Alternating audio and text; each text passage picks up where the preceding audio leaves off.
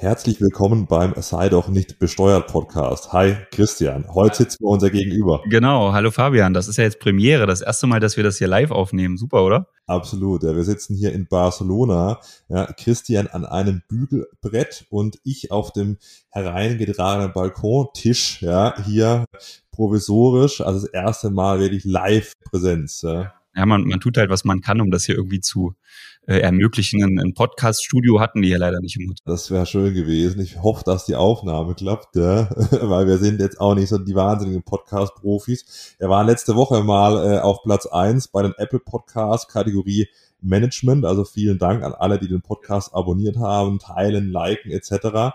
Damit haben wir nicht gerechnet. Aber auch wenn wir hier auf Platz 1 in dieser Kategorie waren, es ist bei uns immer noch sehr rudimentär. Also das Podcast-Management kann sich noch verbessern. Ja, absolut. Ich gucke gerade auf Christians weiße Beine unter dem Bügel.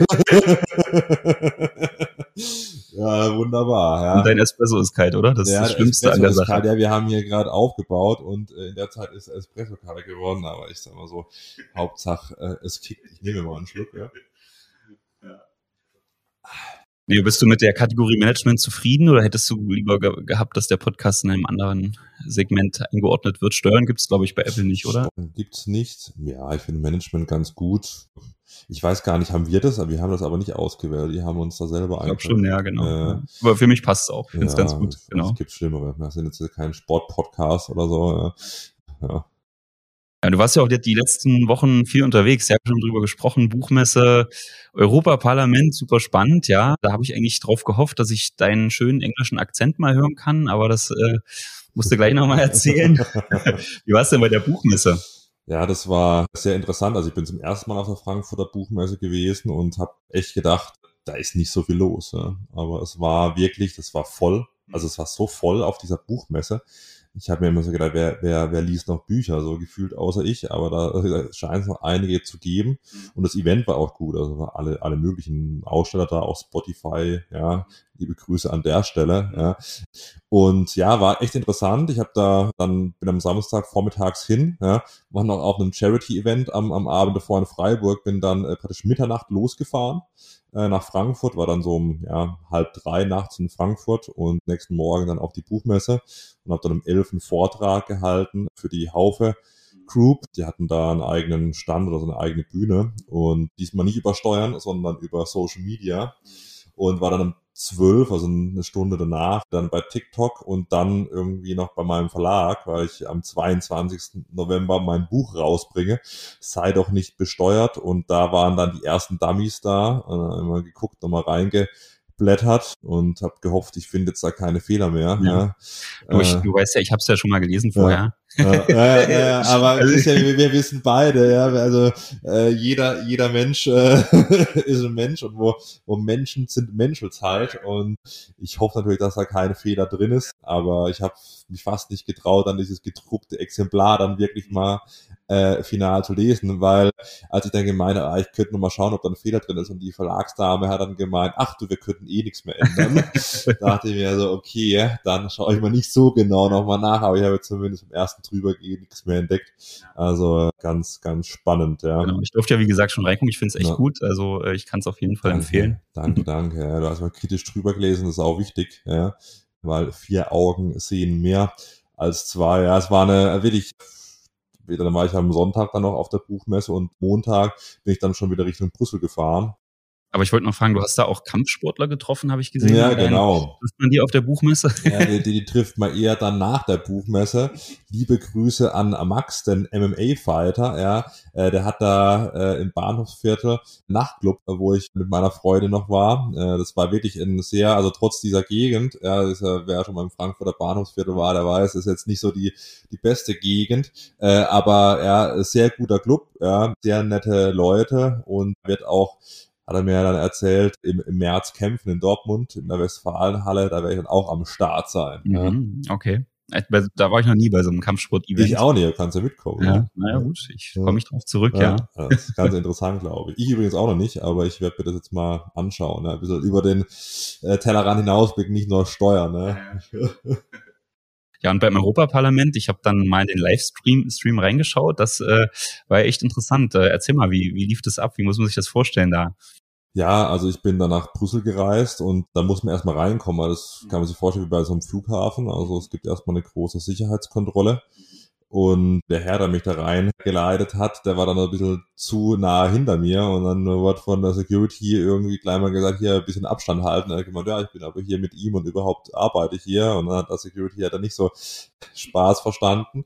Aber ganz, ganz interessant, ja. Es ging, also die Sitzung war über, warum junge Menschen in Europa sich mit dem Thema Steuern und Finanzen beschäftigen sollten, weil die finanzielle Bildung dann doch dazu führt, dass die Leute gar nicht wissen, was sie überhaupt machen. Also Kredite abschließen mit hohen Zinsen und gar nicht wissen, wie sie sparen, was sie sparen soll, dass man überhaupt sparen sollte, wie man sparen kann und so weiter. Und natürlich auch bei Steuern wenig Ahnung haben. Und dann haben sie mich gnädigerweise eingeladen. Und zwar ganz, ganz lustig auch die Eröffnung. Wurde erstmal auf Englisch dann noch gesagt, hier der Steuerfabi ist hier heute mal ohne Espresso unterwegs.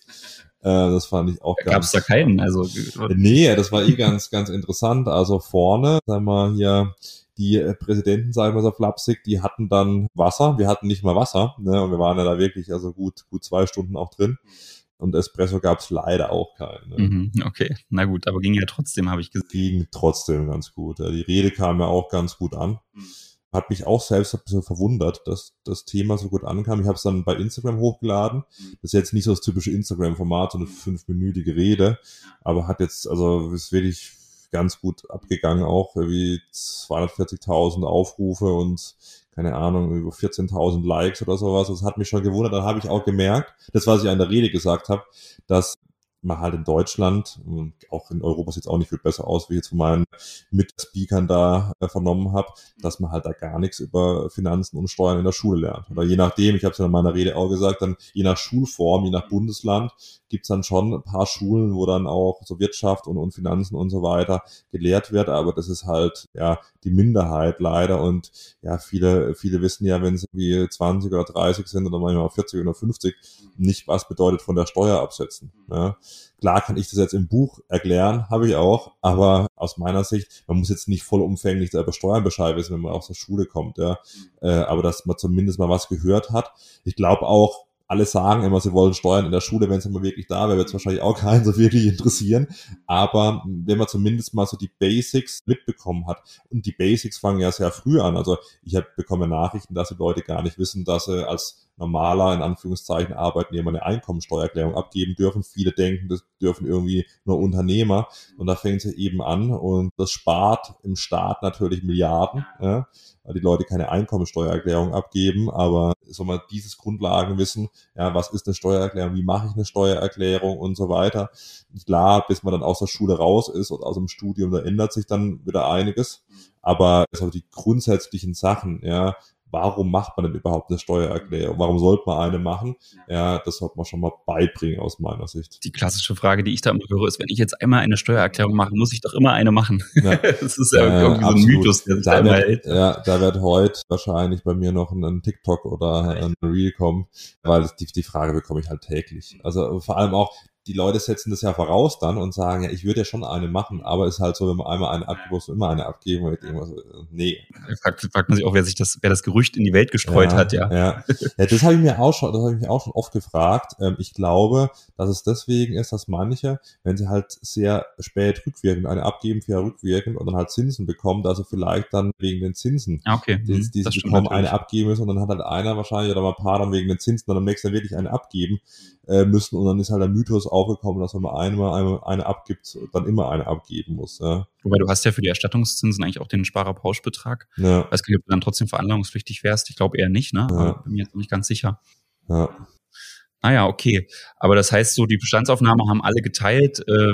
Bildung für Wirtschaft und Steuern sollte verstärkt werden. Ich kann mich auch noch erinnern, ich hatte in der Schule das Fach Wirtschaft, war so ein Wahlfach. Und das, ich fand das richtig gut. Das hat echt einen guten Grundstein gelegt, so irgendwie für alles Weitere. Ich glaube, ich habe deswegen am Ende auch BWL studiert. Und es war aber halt ein Wahlfach, ne? Und insofern haben das, glaube ich, nur weniger am Ende belegt. Aber bei uns gab es das schon irgendwie Anfang 2000er Jahre. Das gibt es sicherlich jetzt auch noch in den Schulen, aber noch nicht so flächenmäßig als Pflichtfach oder sowas. Also ich weiß es noch bei mir, ich wollte es auch wählen während der Abiturszeit und dann waren wir aber nur zu dritt. Okay. Und dann haben die halt gesagt, okay, das macht jetzt keinen Sinn für 3 Schüler, ja, da ein extra Fach einzuführen und dann wurde es halt nicht gemacht. Ja. Und so, ja. Also dann hat er das anders gewählt. Ja, uns also, wahrscheinlich. Nee. Das war bei uns, muss man auswählen zwischen Musik und Kunst. Okay. Und da ich musikalisch nicht so begabt bin, außer meiner frühen Blockflötenzeit, habe ich mich dann für Kunst entschieden. Warte mal, was war das? Blockflötenzeit? Ja. Da was verpasst? Ja, da hast du nichts verpasst, Christian. ja, so ist es. Ja, aber das ist halt das eine Thema und das andere große Thema mal noch das Thema Grenzgänger, weil das Lustige, was ich auch ganz interessant fand, die haben mich eingeladen, das ist ja eigentlich echt eine gute, so eine große Ehre, dass man da sprechen darf, und dann haben sie mich gar nicht für das erste Panel finanzielle Bildung eigentlich vorgesehen gehabt, sondern für das zweite Panel Cross-Border Taxation, also grenzüberschreitende Besteuerung, also wenn jetzt jemand beispielsweise in Deutschland wohnt und irgendwo anders arbeitet, in Frankreich zum Beispiel. Und das fand ich ganz interessant, dass sie da halt so meine Expertise gesehen haben. Ne? Tatsächlich habe ich auch viele Follower, die eben das Thema betrifft. Und dann habe ich da nochmal die Probleme dargelegt, insbesondere ja, das Homeoffice. Und was waren da so die Probleme, die du nennen konntest? Ja, also ich habe ja auch eine Umfrage gemacht, dann, bevor ich hier in Brüssel die Rede gehalten habe. Und dann habe ich gesagt, was beschäftigt euch? Was sind so Probleme? Und haben viele, sehr, sehr viele, auch die in Luxemburg arbeiten, also gefühlt folgen mir alle, die in Luxemburg arbeiten, so oft wie die Sache kam, und haben dann gesagt, hier, das Problem bei uns ist, wenn wir länger als 19 Tage hier im Homeoffice arbeiten, dann werden wir in Deutschland steuerpflichtig. Okay. Und das ist halt ganz interessant, weil die EU sagt ja immer hier Harmonisierung und Angleichung der Rechtsnorm und so, und wir sind alle eins und wir sind ein Europa und europäische Integration und bla bla bla, kann man schon fast sagen, weil wenn ich jetzt in Frankreich bin, ja, dann habe ich 29 Tage, die ich im Homeoffice verbringen kann. Jetzt ist es sogar verlängert worden auf 34 Tage. In Belgien kann ich 34 Tage im Homeoffice sein und Deutschland hinkt dann auch so ein bisschen hinterher. Aber ich glaube, wir müssen das nochmal kurz erklären. Es ist ja so, dort, wo du wohnst, bist du ja in der Regel unbeschränkt steuerpflichtig. Also dort musst du eigentlich alle Einkünfte besteuern. Also wenn jetzt jemand in Luxemburg wohnt und zum Arbeiten nach Deutschland fährt, der ist ja erstmal in Luxemburg steuerpflichtig. Aber weil die Arbeit in Deutschland ausgeübt wird, hält ja auch Deutschland die Hand auf und sagt, okay, nee, die Tätigkeit wird hier verrichtet, hier wird das Einkommen erzielt, deswegen möchte ich das auch besteuern. Luxemburg will es ja auch besteuern.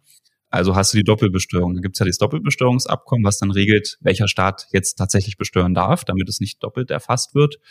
Und das wäre ja eigentlich bei der Tätigkeitsausübung Deutschland. Und durch das Homeoffice kommt man dann aber auch dazu, dass es dann doch in Luxemburg zu versteuern ist. Oder ist das genau. Ist der Hintergrund dann, liegt der im DBA? Oder? Ja, genau. Also es gibt dann noch so ergänzende Abkommen zum Teil zum DBA, die noch geschlossen worden sind, wo man eben durch Corona, weil einfach dann auf einmal so viel im Homeoffice gearbeitet haben, das war früher keine große Sache. Da war es vielleicht mal 1-2 Tage im Homeoffice, wenn überhaupt diese technischen Möglichkeiten das beim Arbeitgeber hergegeben haben.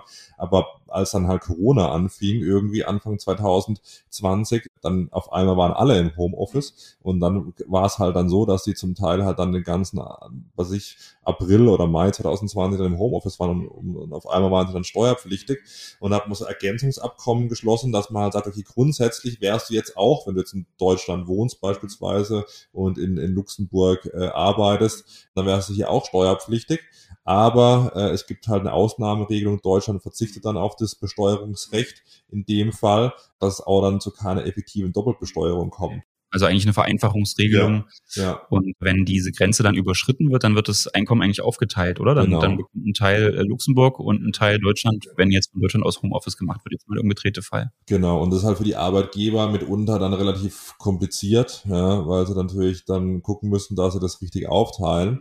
Gegebenenfalls müssen sie dann noch, bevor sie es auszahlen, der Quellensteuerpflicht nachkommen, je nach Konstellation.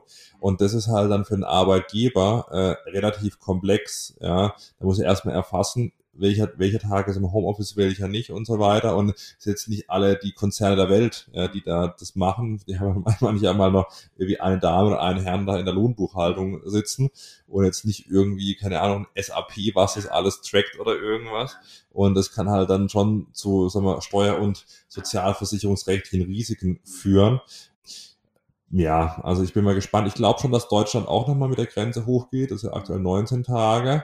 Jetzt, wo der Steuerfall im Europaparlament gesprochen hat, da bin ich mal gespannt, ob sich da noch was tut. Wünschenswert wäre es auf jeden Fall. Sind die 19 Tage dann, gelten die für alle DBA? Also ist das sozusagen eine Vereinfachungsregelung vom BMF, die für alle Abkommen gilt? Oder muss man da wirklich auf jedes einzelne Land explizit schauen und nochmal schauen, sind es da wirklich 19 Tage oder gibt es da extra Regelungen? Das ist eine gute Frage. Ob es bei vielen 19 Tage, ob es jetzt bei allen sind, es gibt ja zig DBAs, also das weiß ich nicht, ob es bei allen 19 Tage, ich gehe jetzt mal nicht davon aus, aber ich kenne jetzt nicht alle DBAs auswendig. Ja, ja klar, okay.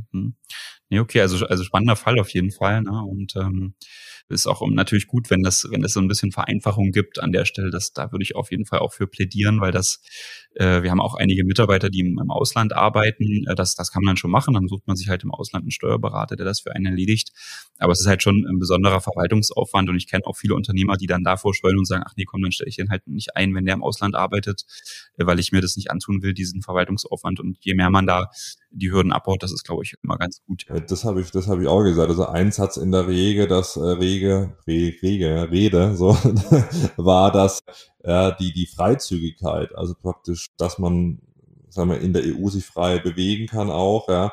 Dass es ein Europa ist, mal vereinfacht gesagt, das ist ein essentielles Grundrecht der Europäischen Union. Und wenn du jetzt sagst oder jemand anderer sagt, hier, er stellt jetzt einen Franzosen deswegen nicht ein, weil er halt aus einem anderen Land der EU kommt, weil es so zu kompliziert wäre, dann frage ich mich natürlich auch, ob diese Freizügigkeit, was ja ein Grundrecht ist der EU, wirklich gegeben ist. Also kann man den nicht beantworten. Dann braucht man jetzt kein Politikwissenschaftler zu sein. Also das ist nicht gegeben. Ja. Spannend ist ja dann auch immer, jetzt haben wir die Arbeitnehmerseite beleuchtet, aber auch für die Arbeitgeber kann es ja dazu kommen, dass die Arbeitgeber steuerpflichtig werden im Ausland, wenn dann dort Arbeitnehmer arbeiten, die besondere Rechte haben, also die zum Beispiel unterschriftsberechtigt sind oder auch Vertrieb machen und dort Verträge schließen im Ausland. Da kann es ja auch schnell sein, dass für die Arbeitgeber und die Unternehmen eine Betriebsstätte im Ausland errichtet wird und dann ein Teil der Einkünfte auch im Ausland besteuert werden muss, was natürlich super komplex ist, dann in der Buchhaltung das Ganze zu trennen und zu sagen, okay, so und so viel % sind in dem Land zu versteuern, so und so viel % im Stammhaus. Das sollte man auch, also das ist, glaube ich, auch gerade so ein Thema für das Homeoffice, dass ja viele Mitarbeiter einfordern, wenn das dann im Ausland gemacht werden soll. Da scheuen sich auch viele Unternehmen vor. Wir haben da auch viele Anfragen und schauen dann eben, okay, was darf der Mitarbeiter im Ausland machen, damit es noch okay ist und keine Betriebsstätte begründet wird, und wo geht es zu weit, wo sollte man unbedingt drauf achten. Das ist zum Beispiel die Unterschriftenvollmacht, dass so ein Mitarbeiter die nicht hat, um dann das Unternehmen nicht im Ausland steuerpflichtig zu machen. Ja, also das schon auch spannende Fragen, die sich da stellen. Du hast mir vorhin noch ganz kurz im Vorgespräch das Stichwort Umweltschutz gesagt. Ich hätte es ja fast gewundert, wenn das im Europaparlament nicht Thema geworden ist, aber jetzt hier bei der Fragestellung ist das auch aufgeworfen worden. Ja.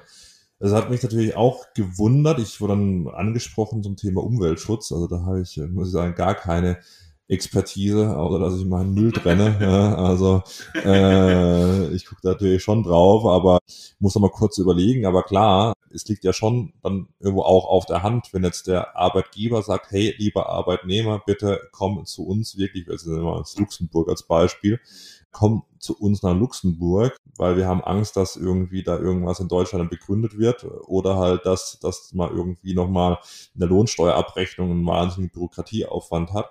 Und dann muss der Arbeitnehmer jetzt in dem Beispiel von Deutschland nach Luxemburg fahren. Ja, klar kann er auch mit dem Zug fahren, muss jetzt nicht mit dem Auto fahren, aber das ist natürlich schon ein Aspekt, weil viele haben mir auch berichtet, also viele meiner Follower, dass der Arbeitgeber halt gesagt hat, hey, kommt bei uns wirklich physisch ins Büro, weil wir haben wirklich wenig Lust jetzt, dass du noch in einem anderen Land irgendwie steuerpflichtig hier wirst, ja, beziehungsweise, dass man hier die Einkommensteuer noch aufteilen muss. Und das ist natürlich dann schon so, ja, dass es dann wirklich auch Auswirkungen hat, wenn ich die Leute zwinge, in Anführungszeichen, ja, dann ins Büro zu kommen, dann klar, ist es auch für die Umwelt nicht gut, ja. Ich bin ja selbst nach Brüssel gependelt, ja, da war der ICE von Köln war da schon ordentlich voll, ja. Also das ist natürlich auch Umweltschutz, ja. Spielt halt bei der Besteuerung auch eine Rolle. Wobei, da gibt's ja auch immer wieder die Argumente, dass man sagt, die Reisekosten, die man in der Steuererklärung geltend machen kann für beruflich veranlasste Auswärtstätigkeiten, das ist ja auch nicht mit dem Umweltschutz konform. Aber soweit würde ich auf jeden Fall nicht gehen, dass man jetzt diese Regelung irgendwie abschafft oder einschränkt, weil man, also das Argument ist ja, dass man es noch sozusagen befördert durch die steuerliche Abzugsfähigkeit dieser Reisen, dass man die Dienstreisen noch befördert, und das wäre für den Umweltschutz schädlich. Also ich meine, das mag sein, aber auf der anderen Seite ist das Steuerrecht ja nach dem Leistungsfähigkeitsprinzip ausgerichtet. Also wer halt viele Kosten hat, weil er eben viel unterwegs sein muss, der soll die dann auch steuerlich abziehen können. Ich glaube, das ist da der falsche Hebel, um das Thema Umweltschutz zu erfüllen über das Steuerrecht und die wirklichen Werbungskosten und Betriebsausgaben, die man abziehen kann. Also wäre ich zumindest kein Freund von. Nee, ich auch nicht. Also ich bin eher der Freund, weniger zu reisen. Die letzten Wochen anschaue. Die hier am Bügelbrett sitzen sehen, Barcelona, da muss ich glaube weniger reisen. Ja, weißt du, bei uns ist das ja so, wir sind ja fast nur im Homeoffice mit unserer Steuerkanzlei, und dann sagen wir eben, okay, einmal im Jahr gibt's eine große Reise, ob wir uns nun alle in Deutschland einmal treffen oder dann eben im Ausland, ist ja fast dasselbe. Das ist so ein bisschen der Hintergrund. Ich meine, dass du jetzt dazugekommen bist und als sozusagen viel unterwegs seiender Influencer, das ist ein Sonderfall. Aber ich glaube, für die meisten anderen hier ist das eine der wenigen Reisen im Jahr. Ja. Ja, sie haben sich auch gefreut, muss man sagen. Ja. War ja ganz interessant, also nicht nur die Partys, sondern auch die fachliche Komponente. Wir hatten ja gestern einen Vortrag von Dennis, einem spanischen Steuerberater und seinem Anwaltskollegen, die beide praktisch hier in Barcelona beheimatet sind, also sowohl mit einem Wohnsitz mittlerweile, ursprünglich aus Deutschland kommen und jetzt hier wohnen, aber natürlich auch arbeiten. Und das war schon ganz interessant, was man da so erfahren hat, auch über das spanische Steuerrecht. Die erste Frage war ja, was ist jetzt hier? Ist Spanien ein Steuerparadies? Weil natürlich zum Auswandern ist es das sicherlich, ja, also gutes Wetter und also EU, ne, das ist alles kein Problem, aber was ist jetzt mit Steuern? Er hat dann vielleicht gesagt, nee, also Steuerparadies ist es nicht. Aber da haben wir ja auch, hast ja dann gleich ein Video zugemacht zu dieser Beckham-Regel, das war mir ja gar nicht so bekannt, also ist ja offensichtlich auch viel durch die Presse getragen, und wenn es schon diesen Namen gibt, ja, das ist wohl das die einzige Regel, die es gibt, die eigentlich ganz gut ist für Personen, die nach Spanien ziehen. Ja, für die ersten 600.000 Euro, dann 24% Steuern, das ist natürlich dann auch weniger als in Deutschland, für, ja, praktisch hier Angestellte, dann die einwandern sozusagen. Und das ist natürlich dann schon gut für die ersten 600.000 und 24%. Das ist nicht so viel, also zumindest für europäische Verhältnisse. Man sehr gut verdient natürlich, ne, dass wenn man jetzt so ein Standardgehalt hat, dann bringt das, glaube ich, nicht so viel. Ansonsten hat er gesagt, die Spitzensteuersätze sind ähnlich. Da hast du ja auch schon mal viele Statistiken gemacht. Das geht, glaube ich, auch bis 48% hoch. Ja, da liegt man auf demselben Niveau. Auch die Unternehmenssteuern sind so in etwa bei um die 30 oder knapp unter 30%. Da hat man also auch nicht viel, was man sparen kann, wenn man sein Unternehmen hierher verlagert. Muss dann halt also alles das Wetter und die Sonne richten. Ja, ein Punkt, was mir auch noch einfällt, war die Sorge der EU-Parlamentarier, dass es so ein Steuerdumping in der Einkommensteuer, in der Lohnsteuer gibt. Ja? Wenn man jetzt praktisch diese Freizügigkeit zu sehr ausprägt. Und das war ganz interessant, da waren verschiedenste Leute auch, die gesprochen haben, unter anderem eine Partnerin von PwC, und die hat gesagt, ja gut, also sie sieht jetzt bei der Einkommensteuer da jetzt noch kein irgendwie Dumping der Länder, wo es dann interessanter wird, ist jetzt Körperschaftssteuersätze Richtung Irland und so weiter. Aber da sind wir, also wenn man wirklich Einkommensteuer sparen möchte, dann muss man außerhalb von Europa sich umschauen. Wobei so ein gesunder Steuerwettbewerb zwischen den Ländern, ich finde den gar nicht so verkehrt. Also klar, wenn man dann irgendwie dahin kommt, dass große digitale Konzerne gar keine Steuern mehr zahlen durch diese Lizenzmodelle, das ist natürlich auch nicht zielführend. Aber so eine gewisse Konkurrenz, dass es einfach klar ist, okay, wenn ich jetzt hier meine Steuern über 50% erhöhe, muss ich damit rechnen, dass viele Steuerbürger auswandern. Deswegen mache ich es vielleicht nicht und arbeite etwas effizienter. Ich glaube, diese Anreize auch für den Staat sind, glaube ich, ganz, ganz zielführend. Die Vermögenssteuer gibt's ja in Spanien. Also wer hier sozusagen eine Ferienimmobilie sich kauft, auch als Deutscher, der muss da eine Vermögenssteuer zahlen. Die geht wohl bis zu 2%. Das fand man natürlich auch spannend. Ich habe dann auch gefragt, und wie ist das so als Steuerberater? Noch weitere Einkommensmöglichkeiten? Christian hat gleich das Geschäft gewidmet, ja. Ich meine, also am Ende ist es ja lästig, dass man das dann alles deklarieren muss, und habe ihn halt auch gefragt, ob er das für sinnvoll erachtet, weil man natürlich dann auch diese ganze Bewertungsthemen hat. Wie viel ist das Vermögen eigentlich wert, um die Vermögenssteuer auszurechnen? Und dann das ist ja, also ist aus meiner Sicht ein gutes Argument, dass die Vermögenssteuer nicht einzuführen, weil diese ganze Verwaltung die damit einhergeht, halt so hoch ist, dass es eigentlich schon wieder sinnlos ist, die Steuer zu erheben. Und er sagte halt auch, dass es natürlich gute Möglichkeiten gibt, die zu vermeiden, die Vermögenssteuer, indem du halt zum Beispiel sagst, du, auch wenn du das Geld hast, gerade jetzt als jemand, der nicht in Spanien steuerpflichtig ist, als Steuerausländer, als jemand aus Deutschland kommt zum Beispiel, dass du die Immobilie nicht aus dem Eigenkapital finanzierst, also kaufst, sondern die auch fremdfinanzierst, ne? Dann hast du natürlich gleich wieder Schulden, die du da entgegen ansetzen kannst, und Zinsen, die du abziehen kannst. Also am Ende kann man das dann doch wohl auch ganz gut vermeiden. Ja, also insofern, ich bin kein großer Freund, die Vermögenssteuer in Deutschland einzuführen, aber das wird sicherlich früher oder später nochmal zur Diskussion kommen. Schauen wir mal. Ja. Gut, dann war ja auch noch das Thema Rechtssystem in Spanien. Da war ich ja fast erschrocken. Stellte ich so die Frage an den Anwalt aus Spanien, wie ist das, wenn man jetzt Geschäftsbeziehungen zu spanischen Unternehmen pflegt? Was würde er empfehlen? Welchen Gerichtsstand sollte man vereinbaren? Also wo sollte man sich verklagen können? Und da sagt er natürlich auf jeden Fall Deutschland, wenn es irgendwie geht, weil die Gerichte hier in Spanien wohl gar nicht so gut funktionieren. Wenn man sich also jetzt mit jemandem streitet und der Meinung will, man bekommt noch Geld für irgendwas, dauert es wohl bis zu 4 Jahre, um so einen Gerichtsprozess zu führen. Das geht ja in Deutschland sicherlich auch viele Verfahren, die sich lang hinziehen, aber in der Regel deutlich schneller. Und wenn man dann so ein Gerichtsverfahren gewonnen hat, heißt das noch lange nicht, dass man an das Geld kommt, weil es gibt wohl in Spanien keine Gerichtsvollzieher, die man dann losschicken kann, um wirklich zu sagen, hier, das Gericht hat also beschlossen, du schuldest mir das Geld noch. Und dass man dann, also wenn man dann wirklich an das Geld kommen will, auch nochmal irgendwie ein Gerichtsverfahren anstoßen muss, dass man am Ende also da so lange Zeit mit sich also hat und Hürden hat, um irgendwas durchzusetzen, dass viele Unternehmen dann eigentlich eher so auf Garantien, Bürgschaften und so weiter setzen, weil man halt sich nicht so richtig drauf verlassen kann, dass man die Forderung durchsetzen kann. Das ist natürlich irgendwie dann auch für Unternehmen keine gute Basis und hemmt sicherlich auch den Wohlstand, den Wachstum des Landes, denke ich mal. Also was ich ganz interessant fand, wir sind ja immer so ein bisschen Schwarzmaler in Deutschland und kritisieren alles an unserem System und so weiter, aber nach diesen 2 Stunden da, gestern habe ich dann auch gedacht, okay, vielleicht ist es gar nicht so schlecht, dass man in Deutschland wohnt, und hier in Barcelona ist es schön, ich meine, ich gucke hier gerade aus dem Fenster raus und sehe irgendwelche Palmen, aber ich glaube, zum Geschäfte machen, ja, ist Deutschland geregelter und vorhersehbarer als jetzt Spanien, nachdem ich das gestern gehört habe, ja. Das stimmt. Also das hatte man auch immer wieder rausgehört, dass die, ne, also wenn wir irgendwo hinkommen, dann schimpfen wir natürlich immer viel und sind pessimistisch, und die spanischen Kollegen also zogen immer wieder die Referenz zum deutschen Recht und sagten, dass es da eben auch besser wäre. Also das kennt man natürlich so auch selten, und sollte man sich vielleicht auch immer wieder vor Augen führen, ja. Vielleicht können wir zum Abschluss der Folge noch ein bisschen was, wenn man dann wirklich mal auswandern möchte, erzählen. Also wenn man Unternehmer ist, aber vielleicht auch wenn man Arbeitnehmer ist. Ich meine, es ist ja hier eine sehr internationale Folge jetzt. Gut, auch darin begründet, dass ich irgendwie diese Woche schon in 3 Ländern unterwegs war. Ja, und wir noch nicht mal Sonntag haben, jetzt wo wir das hier aufnehmen.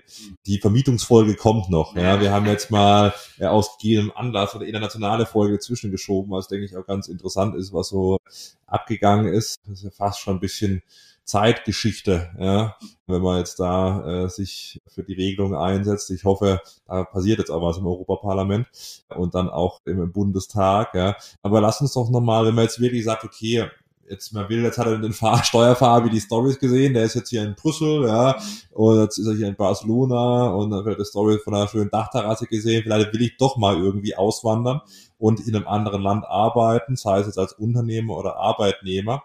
Aber da ist es gar nicht mal so easy, auch nicht mal innerhalb der EU, das ist auch nochmal ein Thema, Freizügigkeit, das habe ich in der Fragerunde auch nochmal aufgegriffen.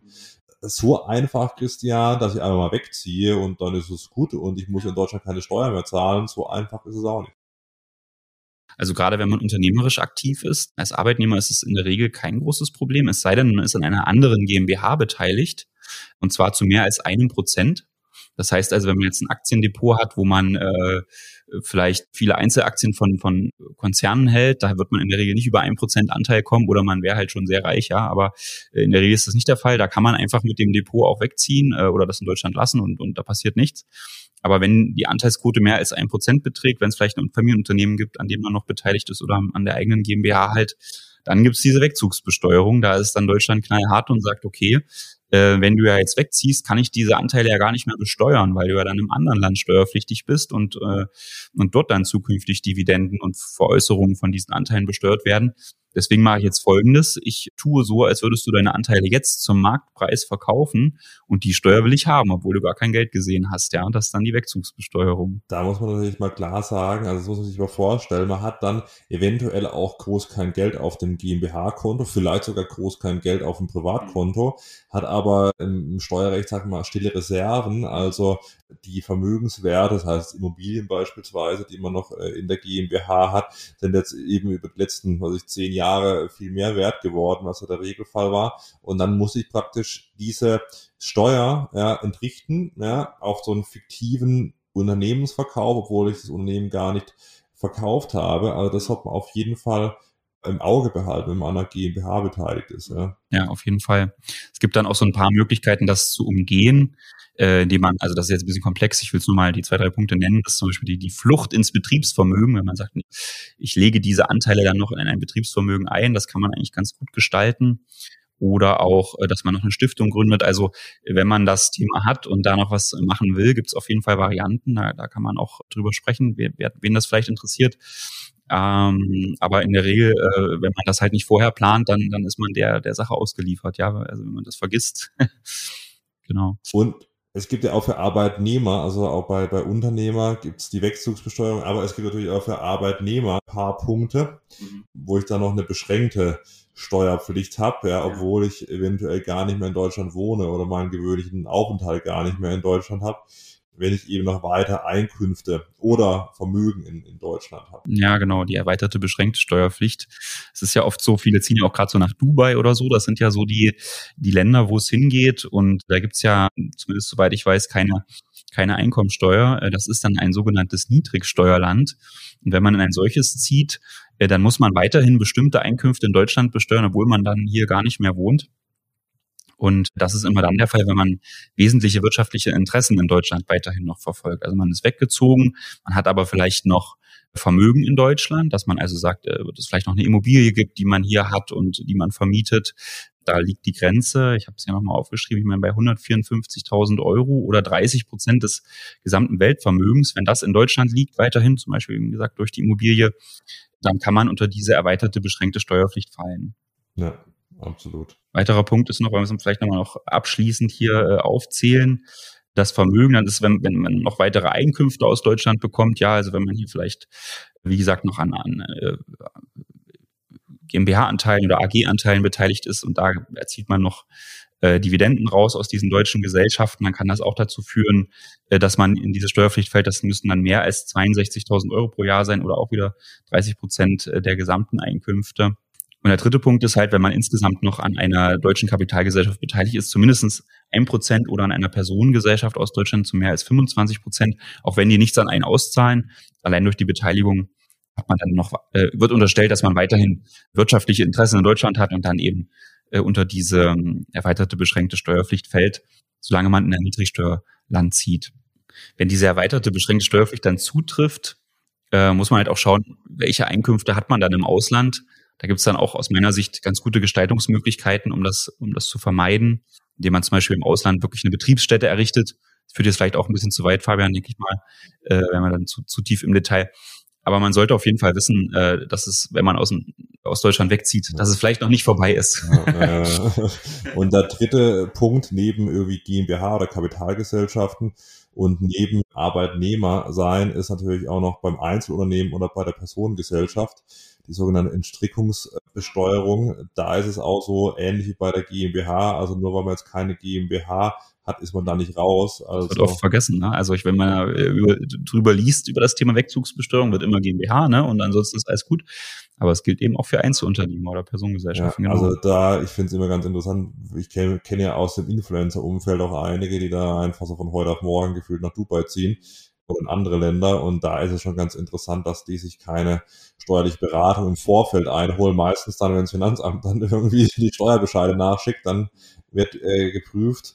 Aber da sollte man jeden anhalten, der sich über eine Auswanderung Gedanken macht, da mit einem Steuerberater, einer Steuerberaterin zu sprechen, weil lieber davor, danach, ja, also das ist ganz, ganz, ganz, ganz wichtig.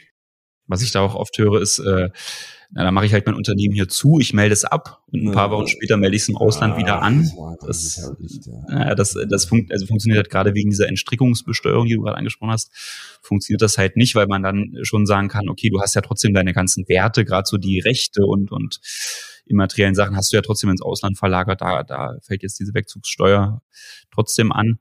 Und was ich auch oft höre ist, ja, ich habe jetzt hier mal eine Limited in Hongkong, Zypern, Dubai gegründet, jetzt geht's doch ab.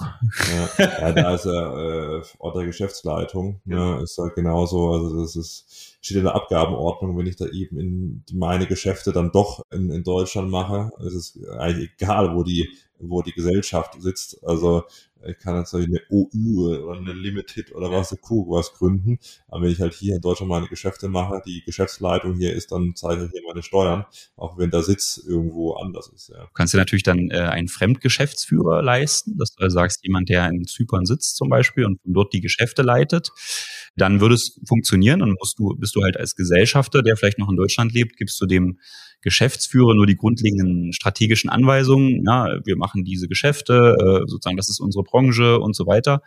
Also, wenn man auswandern möchte, dann steuerliche Beratung suchen, aber wie wir jetzt hier, Christian, in Spanien gelernt haben, vielleicht ist es in Deutschland doch gar nicht so schlimm. Klar, die Steuern sind auch nicht niedrig in Deutschland, aber man hat zumindest mal ein funktionierendes Rechtssystem.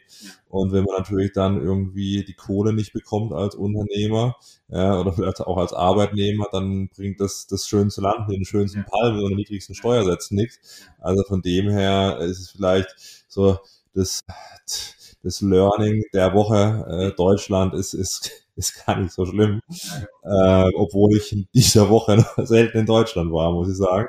Aber dann lass uns doch mal diese Folge abschließen. Das war jetzt sehr international, aber wie gesagt, die Vermietungsfolge kommt. Wir haben das nicht vergessen. Und dann würde ich sagen, Christian, also hier von meinem Balkontisch an dein Bügelbrett. Hat mich gefreut, das mal im Real Life dich mal richtig gegenüber sitzen zu haben und dann bis nächstes Mal. Alles klar, ja, bis nächstes Mal. Ja, ciao. Mach's gut, ciao.